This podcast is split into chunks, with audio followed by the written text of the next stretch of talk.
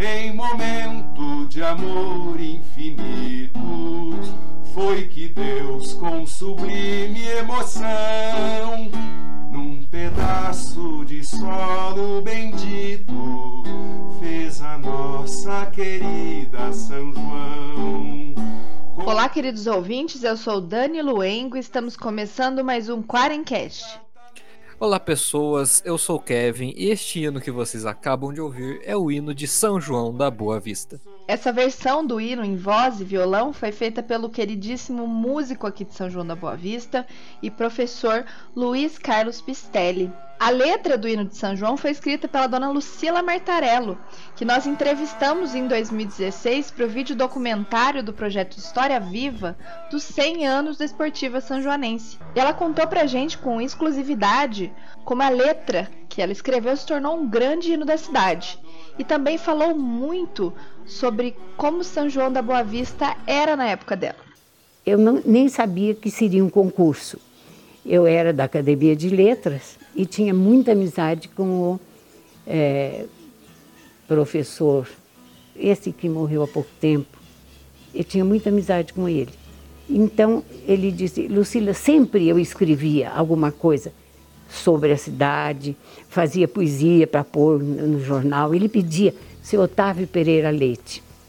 Então ele disse: escreva, está perto da, da festa de São João, escreva alguma coisa sobre a cidade de São João. Então, eu escrevi. Inclusive, eu estava dentro da minha sala de aula e, no intervalo, eu peguei um papel e escrevi. E eu era muito amiga da dona Beloca. E ela estava lá no, no, na, na, escola nesse dia. E eu disse, dona Beloca, eu vou viajar e não vou me encontrar com o seu Otávio. A senhora entrega esse papel para ele, por favor? Ela disse, ah, entrego sim. Então, é uma poesia que ele pediu para a cidade de São João. Ela disse: entrego, pode, pode me dar. Aí eu fui para o Rio com a família, né? Então, quando eu voltei, a minha sobrinha Cristina disse assim: tia, a senhora ganhou. Eu falei: mas ganhei o quê? A senhora ganhou o hino da cidade, ganhou o primeiro lugar do hino. Eu falei: mas eu só fiz a letra. Pois é, mas a dona Beloca pegou a letra da senhora, levou para o Fabinho Noronha, que era meu amigo também, nós fizemos o hino do Joaquim José, fizemos o hino do Santos Cabral, sempre a gente trabalhava junto, Fabinho e eu. Então, Dona Beloca levou para o Fabinho, Fabinho fez o hino e ela entregou para o seu Otávio Pereira Leite. Aí eu falei, meu Deus do céu. Aí fui falar com o seu Otávio. Ele disse, pois é, a Dona Beloca trouxe aqui o teu papel e a música do hino dentro de um, de um saquinho de leite. Aí eu falei para ela, não, dona Beloca, tem que pôr num papel lacrado, com o nome direitinho. Aí ela organizou direitinho e me entregou. Aí eu entreguei para a comissão. E o seu foi classificado. Falei, ai, olha, fico muito feliz, mas que coisa, tinha tanta gente importante fazendo isso. Inclusive, eu tive até inimizade. Um, um, de, um inspetor escolar, que fez também o hino, que nem vou dizer o nome dele, eu estava numa floricultura e ele estava com a senhora dele. E eu fui falar com ele, ô oh, seu fulano, como vai? Estendi a mão, ele não deu a mão para mim. Eu fiquei tão desapontada. Falei, ah, mas por que será que esse homem não quer me cumprimentar? Eu fiquei com a mão no, no ar. Bom, falei, eu nunca fiz nada para ele, não sei o que foi. Um outro também, um outro senhor, ficou sentido comigo, virava o rosto para mim. Falei, meu Deus do céu, por causa do hino? Então, ganhei inimizade. Mas esse hino me trouxe muita alegria, sabe? Eu fico muito feliz quando eu vejo, quando eu ouço cantar o tiro de guerra, aquelas vozes masculinas cantando. Eu falo, ai, que delícia, fui eu que fiz isso, que coisa boa. Então, fico muito feliz. Dona Lucila também relembrou a época em que lecionava em São João da Boa Vista e como tudo começou. Primeiro, eu escolhi uma cadeira longe, lá na cidade do Arabá, em Rio Preto, a minha primeira escola. Depois eu fui aqui para a Serra da Paulista. E ali chegando, eram todos espanhóis.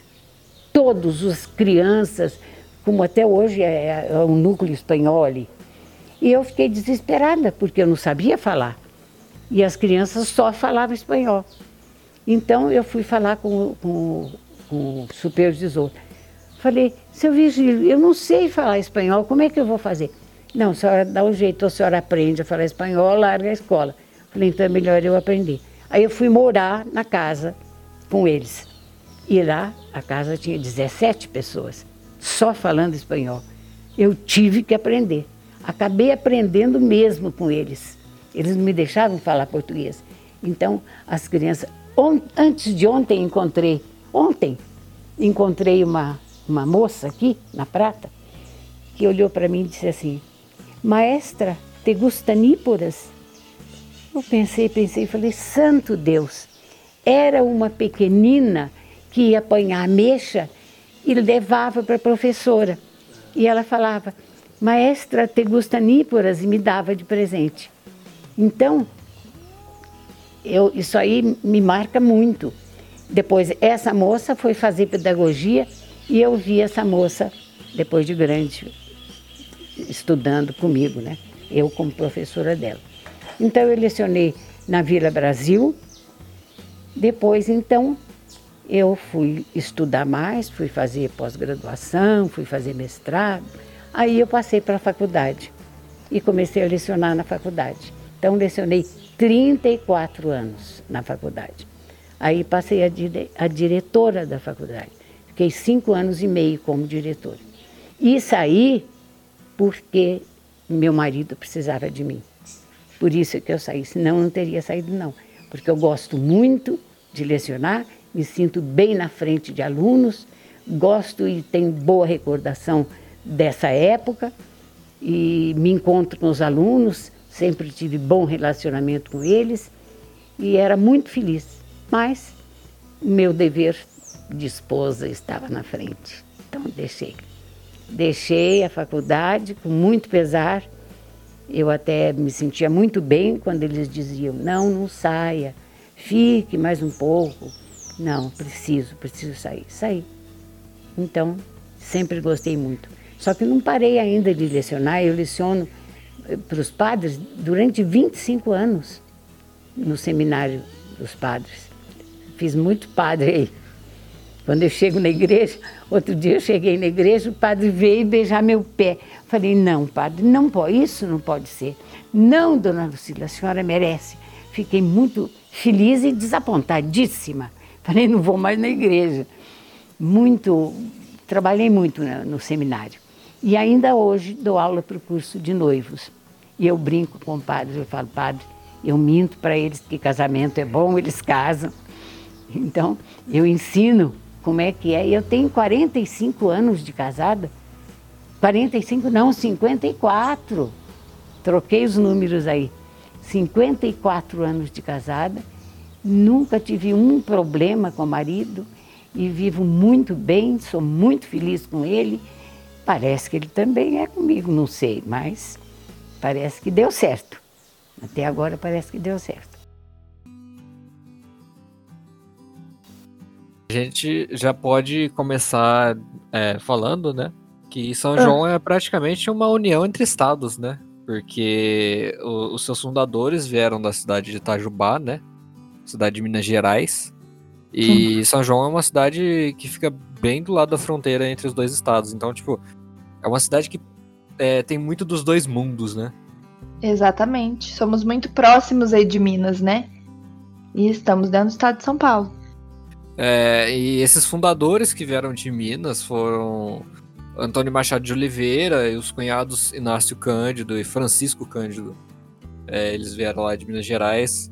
Eles chegando na região, na véspera do dia que se comemorava o culto a São João Batista, são João da Boa Vista recebeu o complemento Boa Vista, porque a cidade foi iniciada nos terrenos da fazenda Boa Vista, que era propriedade do padre João Ramalho.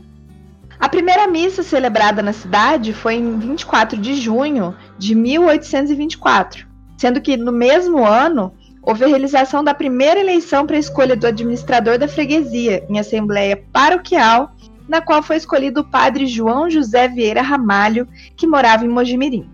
E já na segunda assembleia, 22 anos após, em 1846, o padre João Ramalho novamente obteve a maioria dos votos, prosseguindo assim o seu trabalho pela cidade. Ele dividiu os quarteirões, fez a distribuição de terras e provocou uma revolta nos moradores da região norte, onde se localizava a capelinha, sendo que esse descontentamento aumentou quando eles planejaram a construção da igreja matriz, uns dois anos após, né, em 1848. E depois de cinco anos, em 1853, a igreja matriz finalmente foi inaugurada e foi realizada a missa solene, celebrada pelo padre João Ramalho, e que no meio da celebração caiu desfalecido e morreu. O cônego João Ramalho projetou a localidade para ser o ponto de radiação do progresso para todo o território a ser explorado e aproveitado com culturas, pastagens, indústrias rurais, tais como monjolos, moinhos, engenhos de serra e de cana. Em 24 de abril de 880, São João recebeu a emancipação política e foi elevada a município. Nessa época, o município compreendia as vilas de Aguaí, Águas da Prata e Vargem Grande do Sul, que com o passar do tempo também foram se emancipando. E foi ganhando os dotes de município e se tornando cada vez mais grande, que São João se tornou uma cidade com grande desenvolvimento industrial, comercial e principalmente agrícola, né? Que os funcionamentos das suas estações em Cascavel e São João e na Prata, é, tivemos a instalação da estrada de ferro mogiana no município e a exportação de produtos agrícolas ficou ainda maior, principalmente nos produtos do café, o açúcar, o fumo, o tocinho, batatas, cereais. Em 1889, a população do município era de 16 mil habitantes, mais ou menos, sendo que cerca de 3 mil habitavam a cidade, que contava com aproximadamente 450 casas. A lavoura sempre foi um setor de grande êxito no município pela fertilidade do solo, abundância de água e clima ameno. Por essas características, o núcleo foi se desenvolvendo como centro de atividades para suprir as diversas necessidades da vida civil e a comercialização dos produtos originários da região. E hoje em dia, São João, com em torno de seus 90 mil habitantes, e com agora um núcleo industrial já é, definido, né? A cidade já tem uma boa economia, tá, tá sempre rodando aí, né? E em meio a esses 90 mil habitantes, nós temos vários personagens, né, Dani? Exato. E nós trouxemos aqui alguns de muitos personagens que fizeram história em São João da Boa Vista. A começar pela Guiomar Novaes. Todo mundo já ouviu falar da pianista que nasceu dia 28 de fevereiro aqui em São João da Boa Vista, em 1894. Ela foi uma pianista brasileira que construiu uma sólida carreira no exterior, particularmente nos Estados Unidos. Foi importante divulgadora de Vila Lobos no exterior. Inclusive, a gente tem aqui em São João, todos os anos, a Semana Guiomar Novaes, lá no Teatro Municipal, onde ela é homenageada, né? E a gente tem alguns, uma semana de, de, cheia de atrações musicais muito bacanas. Nós também temos um outro personagem, um escultor brasileiro, nascido em 1897, aqui em São João da Boa Vista, Fernando Furlaneto. Ele fez seus estudos de escultura, arquitetura, desenho e anatomia na cidade de Pietra Santa, na Itália. E lá recebeu medalha de prata num concurso realizado pelas Academias das Belas Artes Italianas. Quando voltou ao Brasil, foi em São João da Boa Vista, que se instalou e produziu todas as obras esculturais, que enriquecem a cidade e região com imenso patrimônio artístico, localizadas principalmente na catedral e no cemitério. Poucas são as obras ornamentais próprias para decoração ou para colecionadores. Suas esculturas, na maioria, são figuras sacras, encomendas que receberia para serem colocadas em altares de igreja e, segundo o costume da época, em túmulos, o que transformou o cemitério de São João da Boa Vista no imenso e belo museu em céu aberto. Ou seja, ele queria enriquecer realmente a sua terra natal. Mas o cemitério daqui tem muita obra de arte de Fernando Furlaneto e tem muita história bem interessante. Está como um dos pontos turísticos. É, é Graças um... a Fernando. É uma peculiaridade, né? Um cemitério ser um ponto turístico. Em seguida, nós temos a grande Patrícia Heder Galvão, conhecida como Pagu, que nasceu aqui em São João da Boa Vista no dia 9 de junho de 1910, que foi uma escritora, poetisa, jornalista e militante da política brasileira. Ela teve grande destaque no movimento modernista iniciado em 1922, embora não tivesse participado da Semana de Arte Moderna, tendo na época apenas 12 anos de idade. Militante comunista, ela foi presa por motivações políticas. E logo em seguida, uma personalidade que eu conheci quando eu entrei na faculdade, a Eurides Fontela, que nasceu em São João da Boa Vista em 1940 que publicou trabalhos no O Município, periódico de sua terra natal e no suplemento literário do jornal O Estado de São Paulo. Ela foi formada em filosofia na Universidade de São Paulo, foi premiada com Jabuti da Poesia em 83 e, em função ao livro Alba, recebeu também o prêmio da Associação Paulista de Críticos de Arte pelo livro Teia, em 1996. Em 2007, o Ministério da Cultura homenageou-a com a Ordem do Mérito Cultural, categoria Gran Cruz. E a vida de Euridice foi muito turbulenta, que ela foi uma personalidade que, por um tempo, passou meio que nas sombras de seus próprios problemas, né, Dani? Sim, exatamente. A Unify produziu o filme, né? Orides, onde ninguém é mais que uma produção da Unify, belíssima, inclusive e onde eles retratam a história da Euridice Fontella, né, as suas obras, os seus traumas, os seus problemas, a sua depressão. Ficou bem bonito. Inclusive, nós temos aqui na biblioteca da Unify o memorial da Euridice Fontella, que pode ser visitado por qualquer pessoa, quem tiver interesse. Obviamente, agora estamos no momento de pandemia, né? Mas é um dos locais que podem ser visitados para as pessoas conhecerem um pouco mais sobre a obra e a vida de Euridice Fontella. Outra mulher muito importante que devemos citar na história de São João da Boa Vista é Maris Guaçábia, que mesmo tendo nascido em Araraquara em 1889, veio para São João da Boa Vista e foi uma professora brasileira que tornou-se notória por sua atuação na Revolução Constitucionalista de 1932. Ela deixou de lecionar na Fazenda Pauliceia durante a Revolução para atuar no fronte como soldado. Essa história e muitas outras você encontra no YouTube da TV Unify, na playlist História Viva, onde nós disponibilizamos vários documentários do projeto que envolve São João da Boa Vista e suas histórias. E nós vamos ouvir agora uma sanjoanense, fez parte da história de São João, é uma grande figura aqui na cidade, pois ela é jornalista né, proprietária de um jornal aqui na cidade, que é a nossa querida Carmela Palhares, e vai falar um pouquinho para a gente sobre a sua história aqui em São João da Boa Vista e sobre o que ela pôde acompanhar fazendo parte da imprensa local aqui da cidade. Falar de São João da Boa Vista, da sua história, do seu povo, é sempre um momento bom, um privilégio, porque São João faz, completa 196 anos e eu faço parte dele integralmente, porque eu aqui nasci, lá na rua General Carneiro, onde ainda eu moro até hoje. A minha infância foi muito boa, uma família linda. Eu estudei no Teófilo de Andrade, lá no bairro do Rosário, e fiz a minha admissão. Naquela época tinha pré-vestibular para entrar no antigo curso ginasial. Então eu fiz a minha admissão lá na, com a dona Carminha. E lá e de lá eu fui para o Instituto de Educação. Os quatro primeiros anos do ginásio e os outros três eu fiz em tempo integral, que é o que a gente chama hoje de segundo grau, né? Eu fiz o curso normal, que era para ser professora, como meus pais queriam, na parte da manhã, e fazia o curso clássico na parte da tarde. Na minha infância e na minha adolescência, eu tive uma experiência de vida que carrego até hoje. É uma das poucas experiências que é, eu faço questão de lembrar. Eu fui nadadora da turma do Narciso, lá da Sociedade Esportiva Sanjanense. Eu fui uma nadadora, e uma nadadora de um certo sucesso.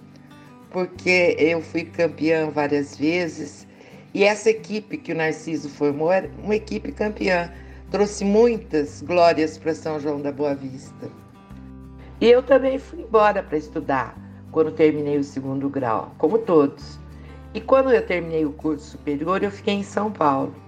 E voltei para São João por um caminho que eu nunca havia pensado e almejado, que é o jornalismo. No ano de 1978, o jornalista Marco Aurélio de Mendonça e o ex-deputado Silvio Torres, cuja família era e é ainda até hoje proprietária do Gazeta do Rio Pardo, começaram aqui em São João o Gazeta de São João. Era junho de 1978 e a primeira edição saiu no aniversário da cidade. O jornal começou com os dois jornalistas e tinha um objetivo. Era um jornal político, ele foi fundado com a intenção política.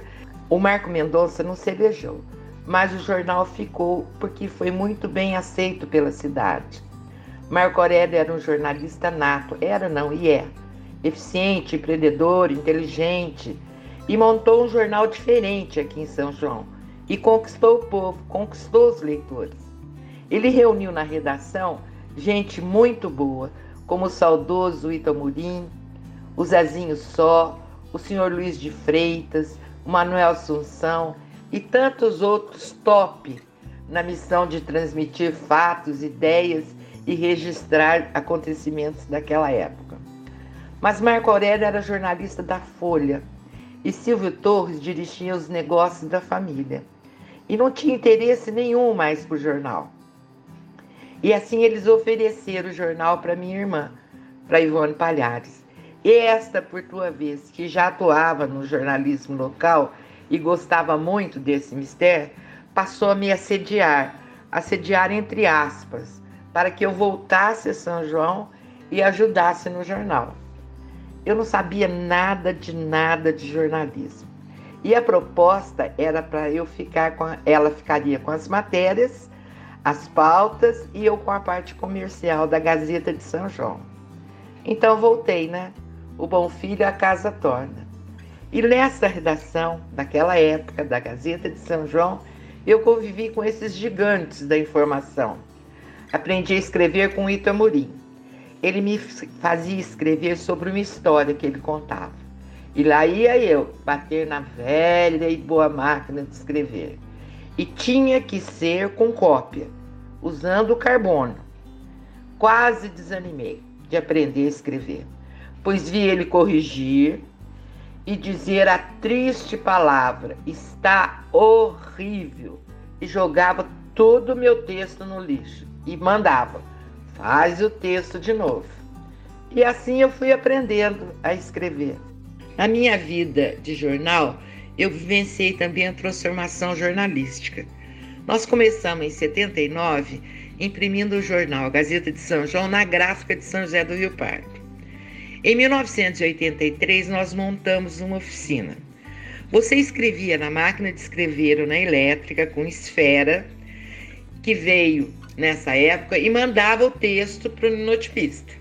O linotipista trabalhava numa máquina de escrever grande e ele batia ali naquela máquina de escrever, vamos dizer, no linotipo, ele batia aquele texto que você tinha escrito. E as letras e as frases eram todas fundidas em chumbo. Formava-se então frase por frase. E aí o diagramador colocava essas frases em ordem numa grande bandeja, vamos dizer assim, que era formatada com o tamanho da página. O passo seguinte era tirar uma cópia dessa página, na página do chumbão, para ser corrigida. E a parte errada, com erro de ortografia, de concordância, etc., ela tinha que ser rebatida novamente no chumbo e substituída. Era um trabalho árduo. Eu vivi a transformação do jornal. Depois dessa fase de limotipo, veio a internet. Primeiro e depois as mensagens por e-mail. E a mudança do linotipo chumbo para offset. Era no início ainda muito penoso e complicado. E aí tudo foi avançando, né? rapidamente se transformando. Primeiro, as máquinas de impressão fazendo serviço de duas em duas páginas. E tudo progredindo. E até hoje, quando é possível imprimir 10, 15, 20 páginas, até mais, nessas rotativas modernas. E com a chegada das redes sociais, o trabalho do jornalista mudou mais uma vez. E com o celular, a informação disparou. Atualmente, o jornalismo tem um grande concorrente muito impactante, pois qualquer cidadão pode ser portador de uma notícia e, em questão de segundos, ser uma manchete importante ou um fato destruidor.